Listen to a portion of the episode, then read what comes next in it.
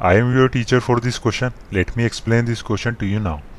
Without using trigonometry table, evaluate each of the following. Sec square 36 degree minus cot square 54 degree. तो इसको evaluate करना है तो मैं इसको evaluate sec square 36 degree minus cot square 54 degree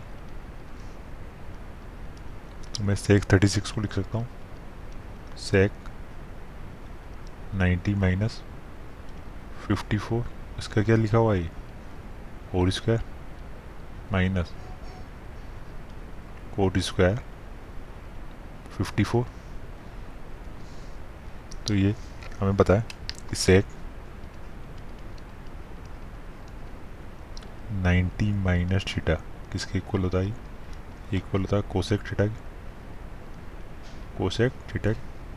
इसकी value क्या आएगी कोसेक 54 डिग्री तो इसका स्क्वायर हो जाएगा तो ये हो जाएगी कोसेक स्क्वायर 54 डिग्री माइनस क्या क्या है? कोट स्क्वायर 54 डिग्री और हमें पता है टिग्नोमेट्री आइडेंटिटी थी कि cosec square theta minus cot square theta is equal to क्या होता है ये? वन के होता है। तो इसकी वैल्यू क्या आएगी इसकी वैल्यू किसके इक्वल है? वन के। तो हमारा आंसर हो गया। इसको इवेल्यूएट कर दिया हमने।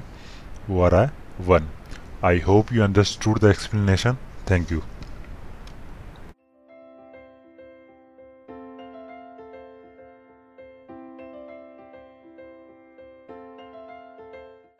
this podcast is brought you by hubhopper and Shiksha Abhiyan अगर आपको ये पॉडकास्ट पसंद आया तो प्लीज़ लाइक शेयर और सब्सक्राइब करें। और वीडियो क्लासेस के लिए शिक्षा अभियान के यूट्यूब चैनल पर जाएँ।